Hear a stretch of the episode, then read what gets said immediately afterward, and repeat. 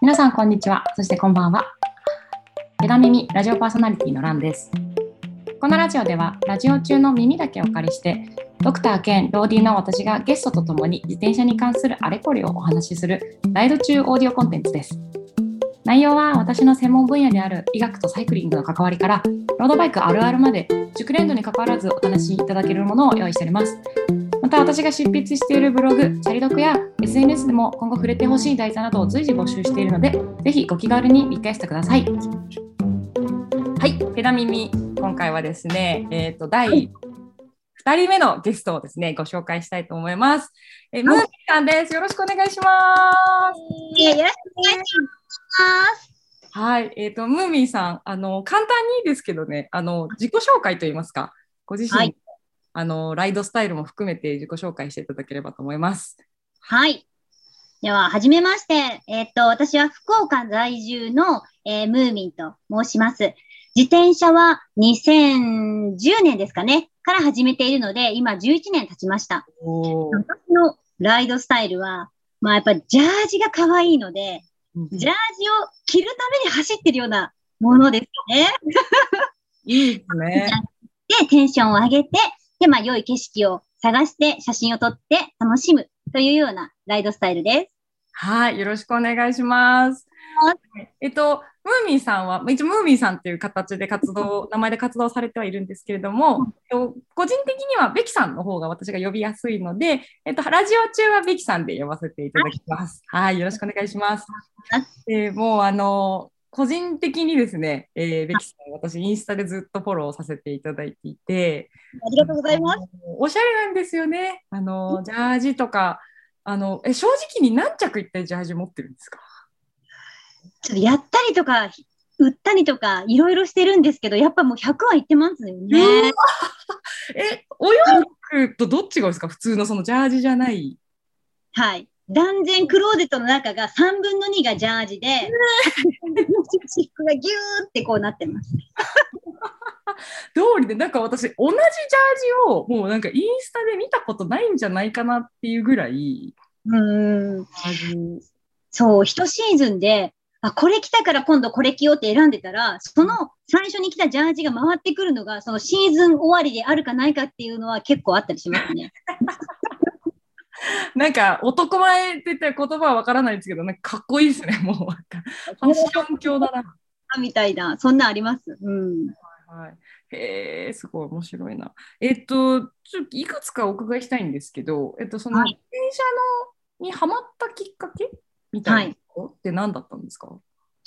そうですね、ハマったきっかけに、2個あるんですけど、はい。1個はですね、その単純にトレ、自転車を買う理由になったのが、うん、最初はダーツにハマってたんですね。ほうほうほうほうこのダーツをずっと投げてたんですけれども、そのダーツバーの仲間が、今度糸島走りに行くからと。福岡で有名な、あの、インスタ映えスポットである糸島ですね。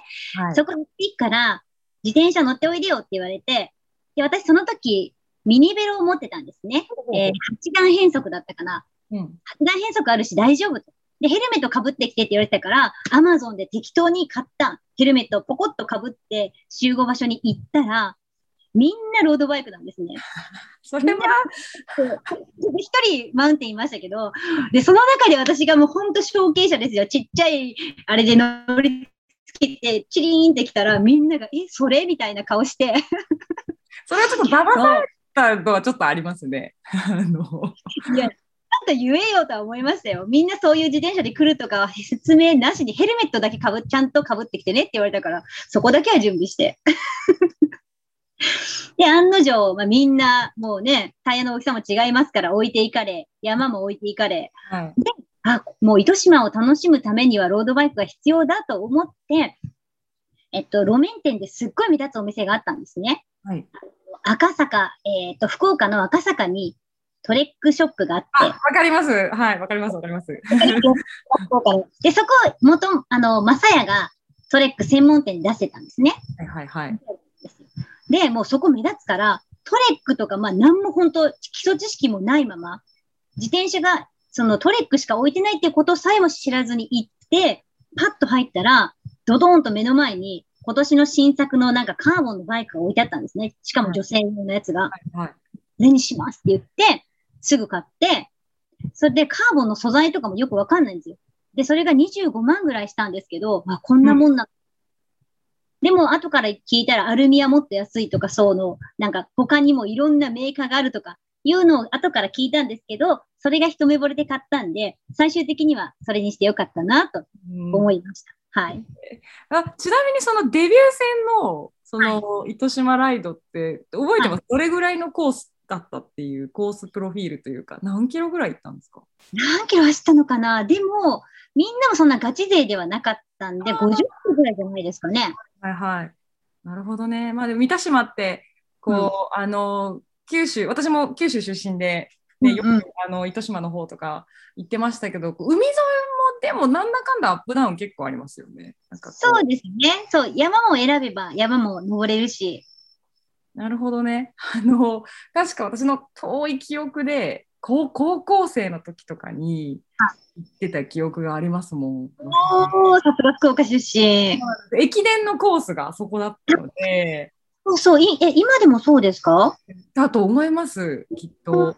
で駅伝の応援にこうあの陸上部だったんですけど陸上部の、えー、と出ない人は自転車で応援に行くっていう謎の伝統があって。応援に行ってましたもん40キロでも私多分それが一個私が自転車にはまるきっかけの一つだと思っていて。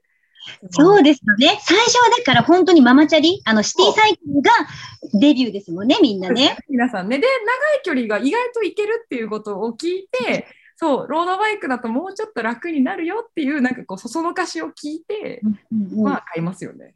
そうそう、ありますよね。え今、その、今、二つあるって言ったじゃないですか、私。はい一個目が、その、ランさんのあれとすごい近いんですけれども、私も、最初のロングライドってシティサイクルだったんですね。はいはいで、福岡教育大学ってあるじゃないですか。はいはいわかります。あのちょっとこうひ東側に行ったところですかね？福岡そうですね。そう最寄り駅で言うと赤間とか、まあ、復興大前駅とかいうのがあるんですけれども。かしに行く方でしたっけ？もうローカルトークガンガン行きますけど。も そう、ローカルとうローカルトークガンガン行きますよ。そう本州よりももっと、あの、北九州寄りなんですね。はいはいはい。赤間とか復興大前駅。はい私その時、そう、それこそカシーですよ。カシーにちょっと住んでまして、はいで、復興大を受けたんですよ。はい。で、その合格発表に、なぜか電車じゃなくて、ちょっと自転車で行ってみようかと思いまして、よりによって合格発表の日に。そうですよ。気分が立ってたんですよ。すっごい興奮してたんですよ。は いよし、ここ一丁自転車で行っちゃうか、みたいな。はい、行っちゃうか。自転車で10キロ以上走ったこと多分今までなかったんですよね。ない中で行ってみようと思って、まあ、カシーから、しかもその時の、えっと、時代って携帯もほら iPhone とかじゃなし、普通のパカパカ携帯ではい地図とはい Google マップとかも私多分見て、見れなかったんですよね。で、線路を伝っていけば絶対着くという、あの、スタンドバイミーですよ。いっぱいいいですね。スタンドバイミー理論でスタートしたんですね、カシーから無謀にも。で、横に絶対線路が来るように道を選んだから、多分まっすぐは行けてないんですね。はい。ほんで、多分片道25キロとかになるのかな、うんうん30キロかな？まあ、それぐらいになったと思うんですね。で、やっとこさ着いたんですよ。もう、ママチャリで。はいしかも友達に借りたやつ。いいですね。なんか、無謀感が、その、学生特有の無謀感があっていいですね。ちょっとね、楽しかったですよ。いはい行きがすっごい楽しくって、よーしって言って、さあ合格発表ドキドキって見に行ったら、なんと、はい。落ちてたんですよ。ーオチがしっかりついたよ。落ちてたらさ、すっごい帰りのペダル重いんですよ。でも帰りの25キロ、どんな気持ちで漕いでたんですか？もう後悔しかないですよ。私なんで自転車で来たんっていう。ですよね。ですよね。重いし、暗くなるし、はい。友達から自転車返しに行ったら、これタイヤすごいすり減ってないって文句言われるし、文句じゃないね。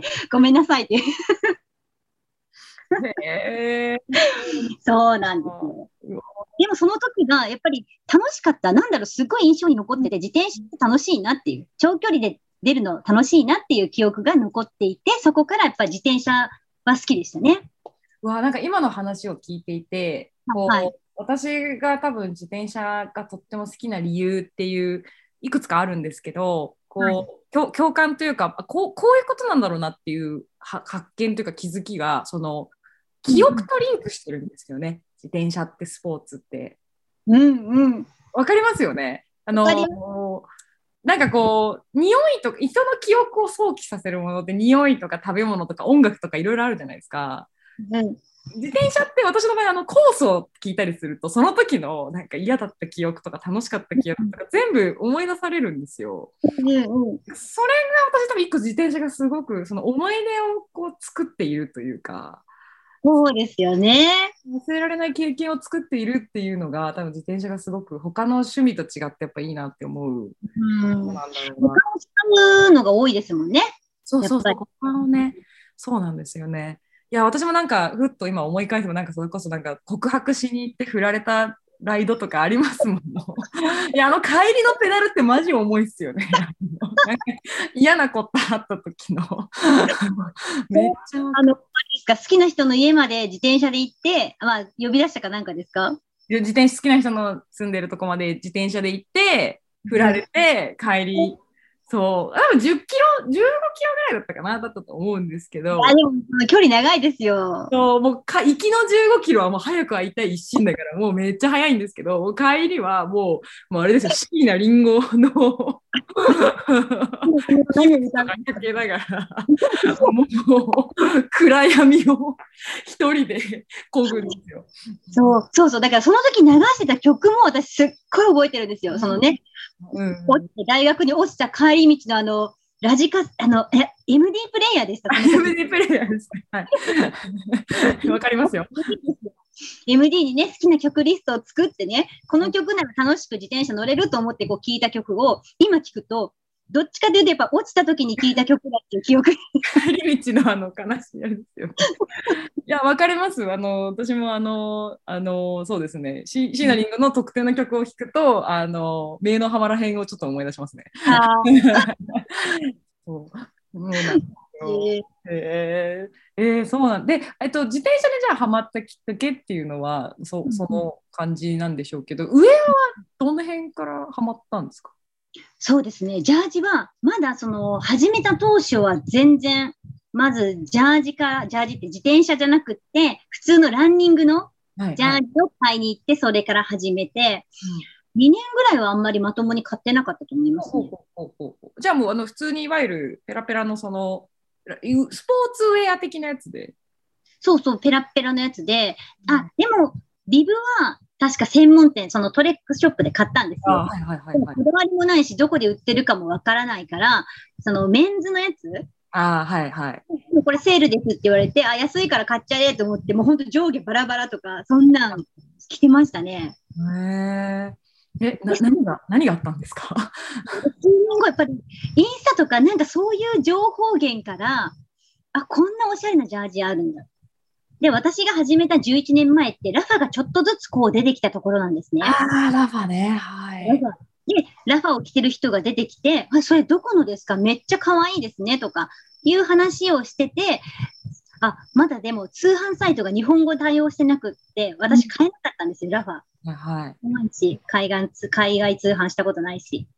で、2、3年後に、まあ、そのしゅ、もう日本語サイトもでき、で、インスタを始めて、いろんなジャージのブランドがあることを知り、自分でも海外通販で買えるようになり、ハマっていきましたね。なるほど。ほうということはですけど、いまだにそのジャージをお買い求めになるときって、やっぱつ通販、何で調べてるんですか？インターネット。そうですね。今だったらもう自分のお気に入りのジャージブランドがあるから、その、はいこのサイトにもう、サイトをほら、何？なんていうんですか、ブックマークしてるんで、ピュってこうね、あ、もうすぐ秋冬の新作出るじゃん、どれ、どんなのかなとか、こう、そのさ、ネットサーフィンするのが夜の楽しみになってますね、今は。はいもう今そうだ今のもうセリフは完全にあのファッションエディターとか あのアパレルの人が言ってるセリフですけどね。ジャージの話ですからね。秋冬新作、AW 新作とかですか？でも私 AW が最近やっと意味分かったんですよ。何なのこの AW とか。えって何？スーパー、スーパーレアの何かそういうあれと思ってたら、はい。サマー、え？さ Spring Summer とか、 Spring Summer と Autumn Winterーですね。はい、ね、こんだけ語ってる割には、本当つい最近知りましたけど。なるほど、なるほど。え、ちなみにですけど、その、うん、おお気に入りのブランドをですね、ちょっと、はいていただければと思いましてですね。というのもですね、私はですね、はい、えっ、と、ありがたいことにパンダーニサイクルウェアというですね、あの、なんていうんですか、ちょっと奇抜なサイクルウェアのですね、モデルをさせていただいておりまして、基本的にそれを着ているんですが、逆に言うとそれ以外私全然わかんないんですよ。おー、私、パンダーニ持ってなくって、で、今日ですね、自分が好きなブランドと、はい、今持ってないけど着てみたいブランドっていうので、ちょっとこう名前を挙げてきたんですよ。あ、もうありがとう。お仕事しやすい。ありがとうございます。ありがとうございます。このまさしくパンダーニなんですよ。お買ってみたいけど、あの、ビブの短さが、やっぱ細くないと似合わないんじゃないかという、そのね、そのあたりからですね。こううすね。パンダーニの特徴はやっぱり何といっても、あの、ショートパンツ丈ですよね。めっちゃ可愛いんですよ。ショートの方が足長く見えるし、うん、まあ、へこうか細く見えるというんですかね。はい、とりあえず、長く見える仕様になってるのはすっごくわかるから、カタログ見るの好きなんですね。インスタのほら、ね、ランさんとね、サホさんがモデルをしているあの写真を見るのすっごく好きなんですけど、自分に置き換えると、いや、これちょっとダメかもしれんなっていう。いやいやいや、いけますよ。あれやっぱ、あの、うん、細く見えます。見えます？見えますよ。あと、何がいいかって、日焼け跡が許せる丈になるというか。おお、サホさんも同じこと言ってました、それ。あのスカートとかワンピースとか膝上丈のスカート履いてももう絶対に見えないラインになるんです日焼け跡がついたとしても。うんうん、なのでえ結構私はあの丈お気に入りだしやっぱあれが一番足が長く見えるなと思いますけどね。そうなんですよ。ビブって大体なんか中途半端な長さでなんかかっこ悪いですよね。ビブってねあのさすがに聞いてる人はわかるかな？あのパンツですよね。サイクルパンツのことなんですけど。ね、あれね、なんかしかもあと、まあ、最近レリースのそのブランドってたくさん出てきましたけど、昔ってこう、うん、昔っていうか私があんま知らなかっただけかもしれませんけど、メンズ男女共用とかで、うんうん、女性用の丈とか女性用のサイズ感ってなかったから、なんか膝ぐらいまで来る、なんか一番足が太く短く見える丈最悪の竹ですね。最悪の竹のやつばっかだった印象なんですけど、そう、それがね、そうパンダーニさんはかなり、いわゆるあのギャルの竹なんですね。黄金比のようなやつですかね。そう、あれはね、確かにすごく私は結構気に入っているんですよね。あと柄がちょっとこう攻めてるというか。あの攻めてる柄柄物大好きなんで、本当にパンダーニのあのサイト見るの好きなんですよ。はいはい。あの、ウィンドブレーカーとかね、あの、ほら、走行してる人たちがうわーってなってるやつあるじゃないですか。はい、あれ集団走行上から見た。そう、俯瞰図の。そう、この、で、この、この発想天才的だなと思いましたけど。ここにその柄持ってくるんだとか、で、本当見るの好きだけど、まだ買うに至ってないというですね。はい、やっぱランさんとかサホさんの話を聞いてたら、ちょっと買ってみたいなと。うん、やっぱおすすめは圧倒的に今年作ってるのかな？あの泥を跳ねたデザインですよね。ですよね。かわいい。あれかわいい。あれはもう本当にどこどこの？って絶対聞かれますもん。そう。この間サホさんがどこ行ってきたんってよく言われるってあのね、輪行の時だけちょっと気をつけてくださいね。あの、一瞬、なんか乗ってる人がギョってすごい顔するんですよ。なんかでもよく見たら、あ、柄かっていう。そううんまあ、結構あのお尻あたりの泥の跳ね方本当にリアルに作ってあるので。本当ですねあれ。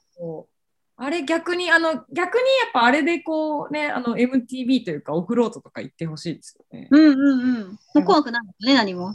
そう分かんないので、いやパンダーニそうですよね。えあと他にあります？試してみたい。もう私逆に言うとパンダーニさん以外もう知らないのであともうメモメモ今準備を取って か、えー、じゃあ私がおすすめのジャージはですね、はい、カフェドシクリステですね。あはいはい。のメーカーの。なんかこう、あの、え、どこで見たっけな？はい。ストラバとかでなんかイベントしてません？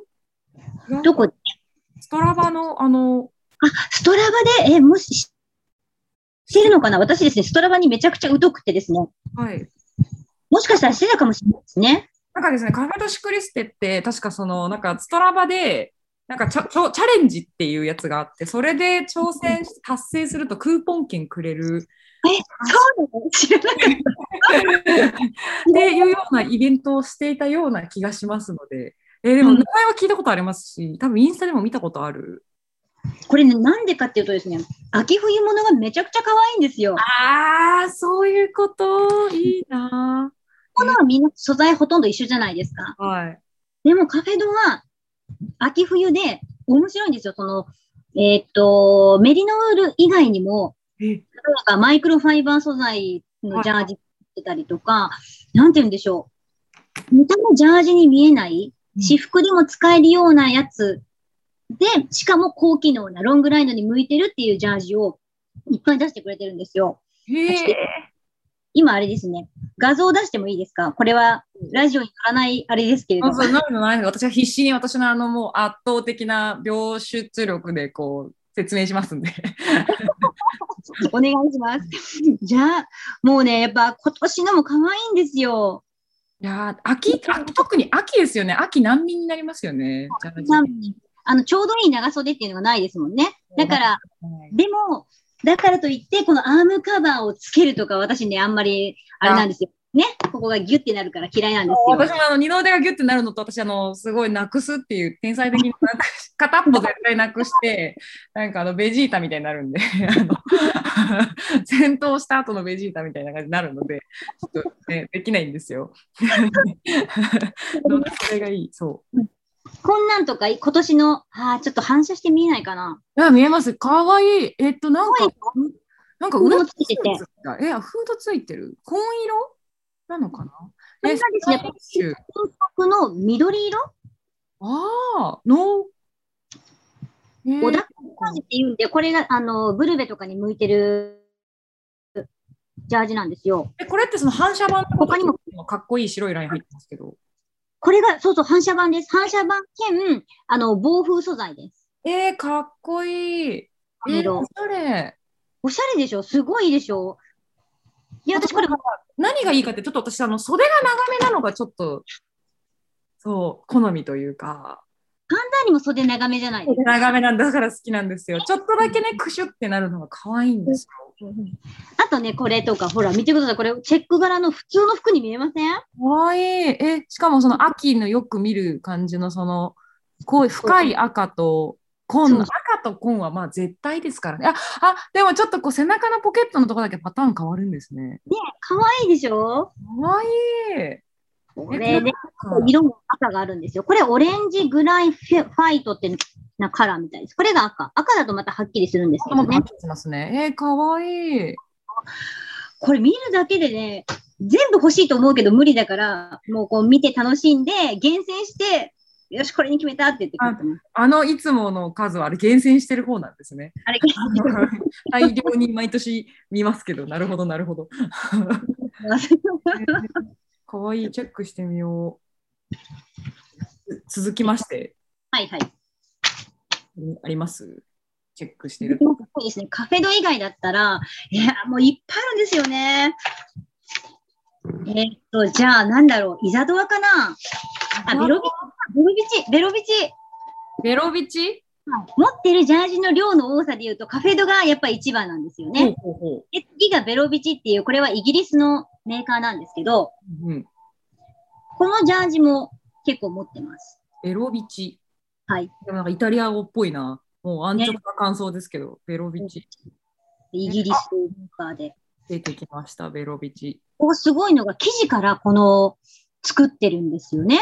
おーあもうなかなかないですよ、そういうブランドって。ーあ、そうなんですね。で、やっぱりいろんなジャージ着てきたんですけども、ベロビチのジャージは本当特別です。なんか、確かにこれ、不思議な素材ですね。なんか、写真で見てるんですけど、うんなんかいまいちそうどんな素材かわかんないんですよね。なんか、なんて言ったらいいんだろうんうん。いや、わかりますよ。う。皮膚みたいな素材ですね。なんか、なんか布っぽくないって言ったらあれなんですけど。えー、でもなんかメッシュ入ってるようで入ってない。なんだこれは。へえする素材かって言われたら、その、すっごいレースフィットってわけじゃないんですけれども、うんでも、こう包み込まれる、その生地感と、袖のところは、ちょっとこう、なんですかね、えっと、ゴムみたいなのが入ってて、だからブカブカではないんですよね。うんうん。なんかこう、あの、わかります？あの、なんて言うんでしょう。ジャージとか着たら、こう、グってこう、まあもちろん、こう、コンプレッションというか、締め付けがあるじゃないですか。でも今、モデルさんの写真見てたんですけど、その、そこのこう締め付け感がほとんどうん出てないんですよ。そうなんです。そうでしょ？二の腕のそのラインとかがもう肌とね同じような感じで続いていて、うんでどうなってるんだこれは？って本当に着てるっていうあのペイントじゃないよねっていうぐらい肌となんか締め付け感が全然なさそうなのにフィットしてるんですよ。もうこれはですね、ぜひ来てほしい。来たら、なんかこの、わかるといううん素晴らしい感じです。フィット感がちょっと今までとレベチ感がちょっとうん伺えます、写真から。手に取ったら、なんかね横のパネルとかも素材が違って、うん、で、ベロビチっていうジャージの、あジャージ、ブランドの名前がこう浮き出てるんですよ。うんへえ。かすごい細かいです。でこれって店舗は日本にはないんですか？日本、えっとですね、大阪に本店が1個だけあります。あとはそのなんかこう取り扱ってるお店があったりなかったりっていうあとはポップアップショップですかね。あーなるほど。大阪の店舗か、ポップアップか、もう通販か、あとはホップで買うか、だと思います。えーちょっとこれはちょっと一回着てみたいなっていう。いやありがたいことに、はいあの、四季が高じて、はい。ラブサイクリストっていうサイトですね。あの、よくジャージとか新作の何かこう自転車の商品を紹介するサイトがあるんですけど、はい、そこでベロビチの新作のジャージのレビューをさせていただいて、責任 うわ好きってすごいですね、本当。本当、え好きと言い続けてよかったなと。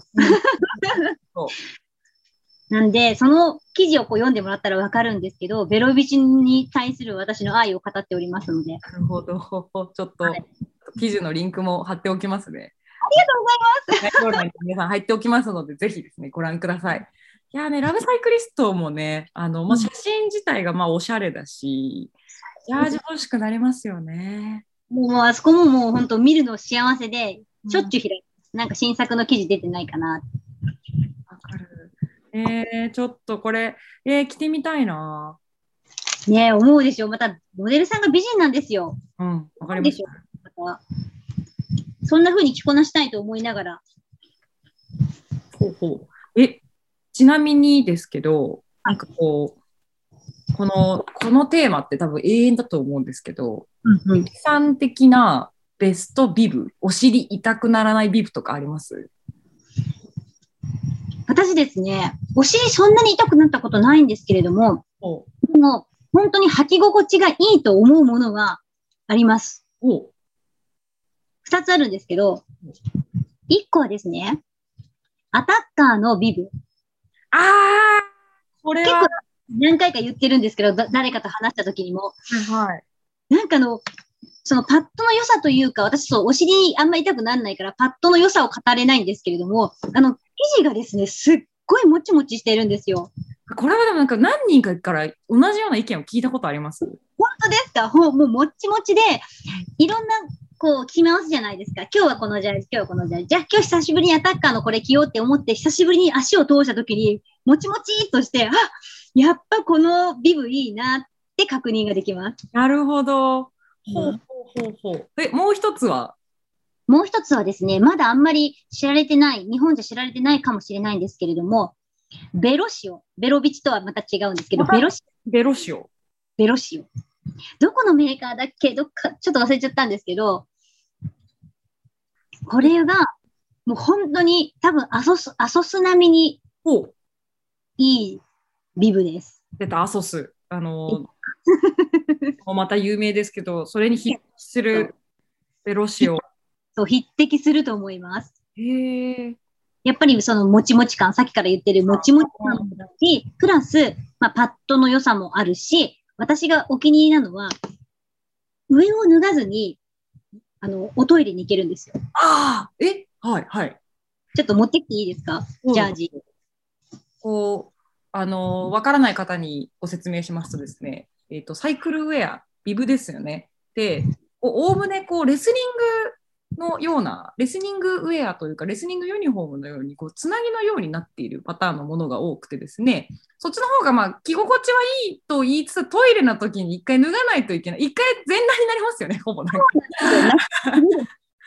一回ね、もう特に冬なんか、ね、さあ、あれね、上着て、あれまた脱いでってして、やっとこれが出てくるってことですもんね。なんから辛いんですけど。えっと、で、今私がの目の前にあるのはですね、また何の変哲もないいつもの、そのつなぎタイプのそうリ。ップに見えるんですけど、見えるんですけれども、これ、これがベロシオンですね。はいはいで、これフライフリーっていうんですかね。あの、そういうフライフリーっていうのがその機能の名前なんですけど、ここをギュンってこう、ギューって下げれるんですよ。履いたまま。おだからお尻だけプリンと出す感じはいはいはい、あ、すごい。この今、つなぎのその紐の部分の伸縮性がえらいことになっていて、動作で表すと、こう、なるほどね。なるほど。あ後ろが紐がすごい伸びるから脱げるってことですね。こう、で、ごいきっと多分耐久性もテストしてあると思うんですよね。これがもうはい何百回下げたか知らないですけど、はいこれがそれそれだけ下げても別に避けることもないという。すごいだから、夏場はあれですよね。ジャージがピチッと汗でくっついてて脱ぎ、脱いだ後に着るのも大変じゃないですか。はね。でもこれなら脱がずにプリッとお尻を出せるという。えー、ちょっと、それは助かる。めちゃくちゃ助かる。ベロシオですね。まあこの機能以外にも本当このきもうもちもちのよく伸びるこの生地。やっぱり履いたら気持ちいいですね。はあ、これはいいことを、本当にいいことを聞きました。でよかったです。やっぱトイレ問題ね、私ですね、ビブはトイレがしやすいやつ選びたいなと思って、例えばこう、なんていうんですか、これ。ホルダーネック式か。ホルダーネック式のジャージとか、あとここでマグネットで留めて、パチッと背中の方にこう、マグネットがあって、パチッて取れて、え、こうやってそんな脱いだりとか？そんな、そんなことになってるんですか？今のジャージって。もう私、毎回全裸になってましたよ、トイレで。持ってたのが前衛かもしれないですね。私、アソスのそれは持ってないんですけれども、他のメーカーで、あのマグネット式でここから取れて、上のジャージ脱がなくてもいいみたいな、そんなん持ってます。えー、すごい。今、時代はそんな流れに、トイレで脱がない流れになってる。えー、いいことを聞きました。へえー、そうなんだ。選ぶ観点としては、これ、このビブはトイレがしやすいのかどうかみたいな。ありますよね。特に真冬系は、真冬のウェアはもう脱ぎやすさ超大事ですよね、トイレ。ねですよね。えー私もう一個相談したかったことがあるんですけど、はいはい。秋のそうんのタイツ問題といいますか、はい。あの先ほど言いましたようにあの私あのすごいこう物をなくすタイプでしてアームカバー同様レッグカバーを恐ろしくなくしていくんですよ。なんで、なんでレッグカバーをなくすんですか？絶対片っぽなくなるんですよね。もう本当被弾したみたいになるんですよ。だから片っぽなくして。で。今もその探してるんですけど、なんかこうビブパンツでちょうどいい着物って全然こうなくて、こうステッチとかはあったりするんですけど、あとは真冬のもう防寒命みたいなやつとかはあるんですけど、ちょうどこの今からの時期から、うんうん春からあ春の、あまあ、秋の終わりぐらいまで履けるロングタイツ、パンツ、ああ。何がいいんでしょう。それ、多分私もそれすごい悩んでると思います。永遠のテーマですよね。秋テーマですね。まず裏肝だと暑いから裏肝いらないんですよ。そういらないんですよ。でも売ってあるものってもうほとんど裏肝じゃないですか、ロングタイツ系。ね。あとは夏物のロングタイツを履くかですけど、夏物のロングタイツってヒルクライムが寒いんですよね、下りが。あー、わがまま。すいません。欲が、欲が深い愚かな人間なんです。すいません。一周されました。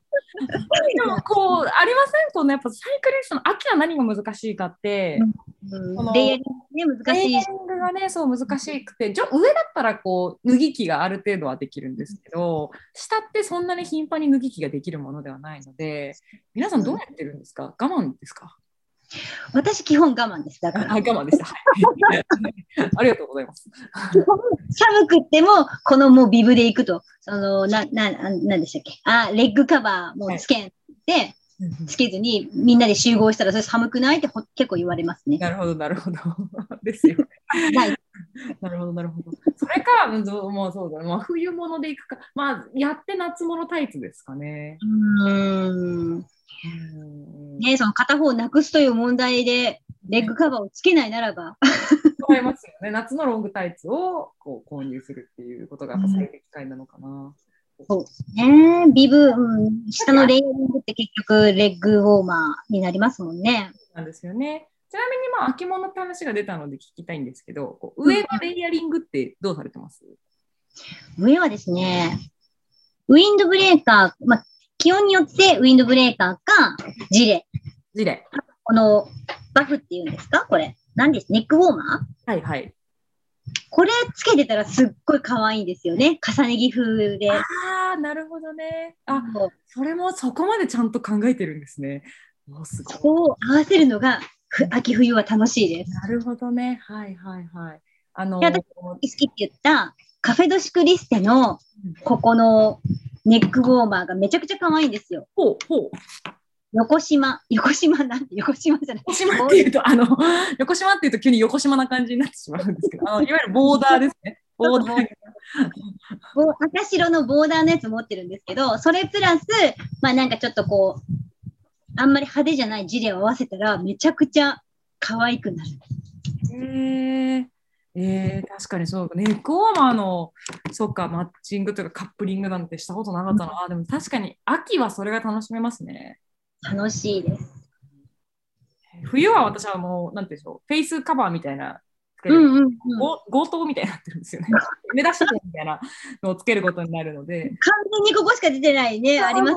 そうスノボウェアとかで使うようなやつを使うので、そうするんですけど、秋は確かにその、ね、ネックウォーマーでのレイヤリング、うん確かに、あ、その発想はなかったな。で、ジレがですね、ジレいくつあっても可愛いから、私結構ジレ持ってるんですけど、はい。それも、やっぱジャージに合わせて、こう、あ、今日はこのジレが合うなとかいうのが合わせられるように、いろんな種類を持ってます。ジレ私実は1枚も持ってないんですけど、うんジレなるほど。結構あったかい、あったかいんですか？その、ジレちょうどいいです。ほうほうほウィンドブレーカーみたいにその袖の部分って結構我慢できるんですよ、なくても。う。うんうんうんうん。体感のこのね、下りとか、さっき下り寒いって言ってたじゃないですか。はいやっぱここ冷えないだけで全然、そのジレでの防寒具で十分だし、あとめちゃくちゃコンパクトになるから、女性がちっちゃいポケット、ジャージのポケットちっちゃくないですか？いいんですよね。もうね、実体積的にしょうがないウィンドブレーカーだったらかさばりすぎて、もうかなり入れづらいところを、ジレだったらコンパクトでスッと入れれるっていう。ジレってどれぐらい小さくなるんですか？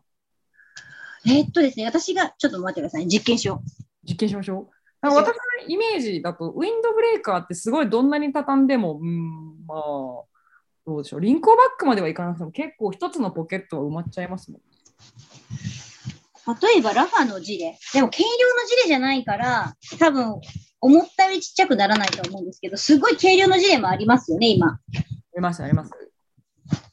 なんかこう、ねぐにぐにってして、まあ、これぐらい？でも、ウィンドブレーカーも確かにちっちゃくなるやつはこれぐらいなにはなりますよね。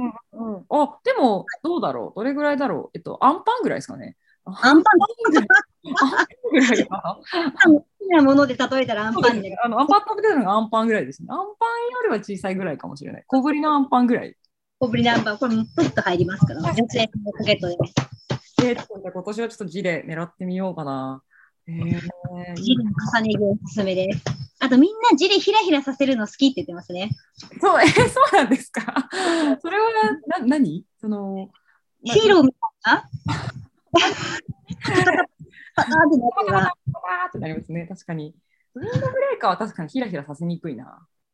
うんみんな、あ、ジレをひれひれ、ひらひらさせる時期になりましたね、みたいなことを、こう、季節の挨書き込んでいくと、あ秋が来たなっていう。季節の挨拶と一緒ですわね。そうです秋の風物詩ですよ。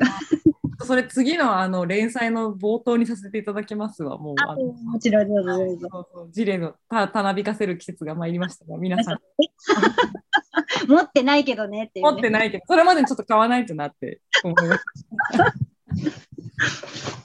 えあと何かあります？他におすすめお話ししておきたいブランドとか。おすすめのブランド。そうだな。ぁそうだな。ぁやっぱ自分が、ラファってあ。いいですか？そうですね。ラファについて全然触れてなかったですね。そう。私がやっぱりジャージ好きになるきっかけをくれたブラ沼ンド。沼の入り口へのいざないですよね。いらないラファ。最初、ほんと11年前ってみんな、チームジャージとか、あの、はいレプリカジャージを着てたんですね。トレックはいとか、ジとか、そういうチーム名が入ったやつをドドーンと着てるのが普通だったんですけれども、その時にちらほらとラファを着てる人が出てきて、あ、こういうジャージあるんだ。なんかちょっとこう、かっこいい。あんまりロゴとかも目立たないシックなやつ。うんうん。で、そこから私がそう、ジャージ好きになったんですけれども、で、い、一時ですね、ラファから離れてしまったんですよ。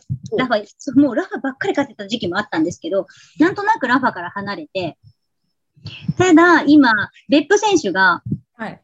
はい、私の、私が大好きな別府、はい、ふみ藤野選手ですよね。その選手が、ラファにこう、ラファに戻ってきたじゃない、なんて言うんでしょう。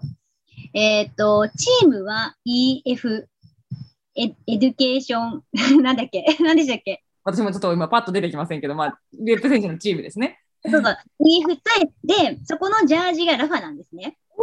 おーそうそうそうそう。だから、その Rapha にまた立ち返って、今 Rapha の商品結構買ってます。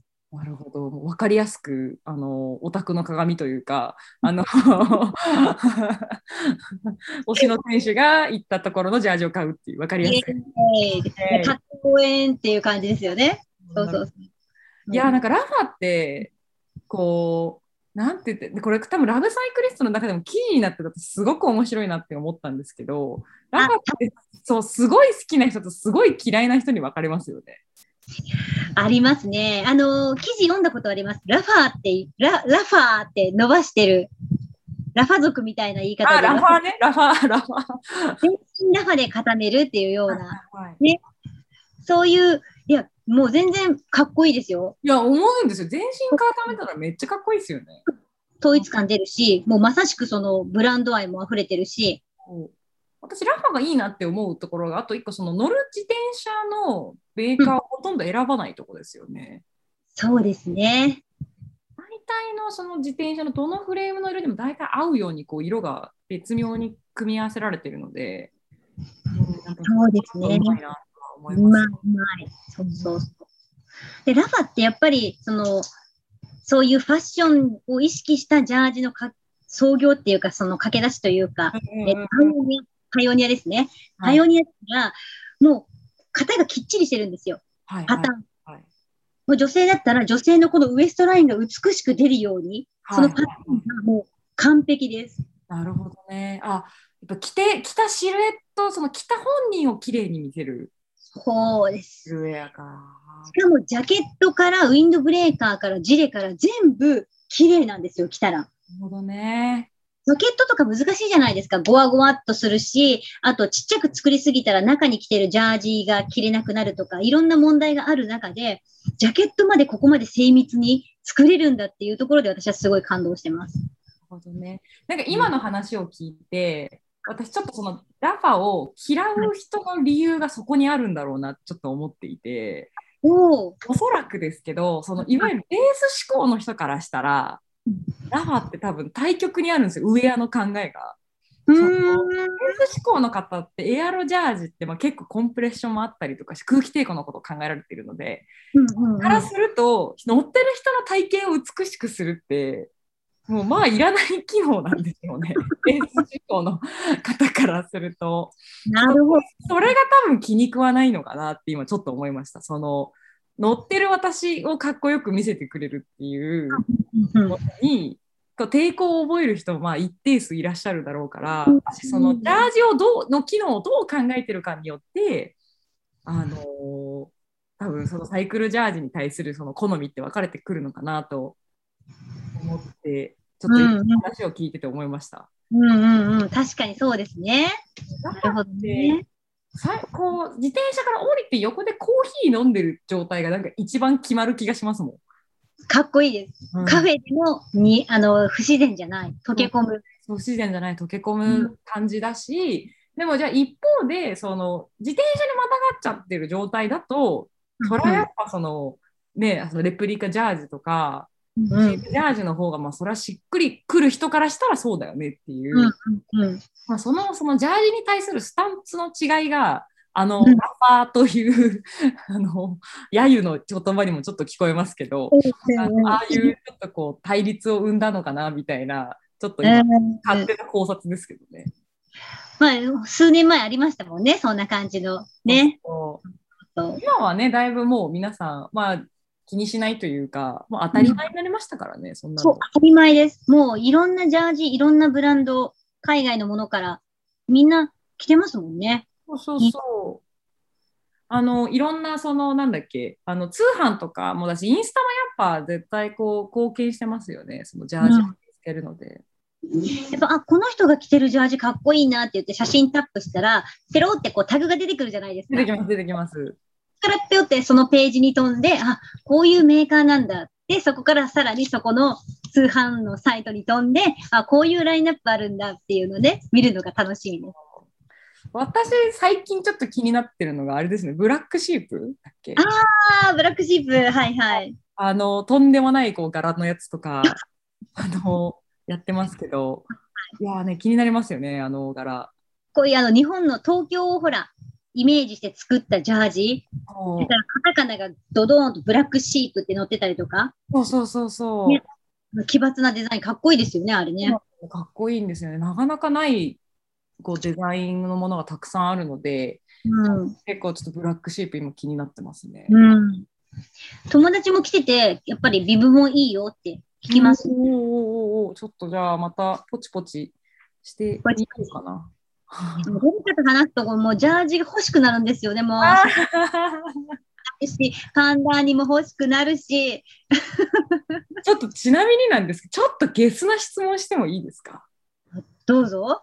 いいくら使いました今まで？換算したことあります？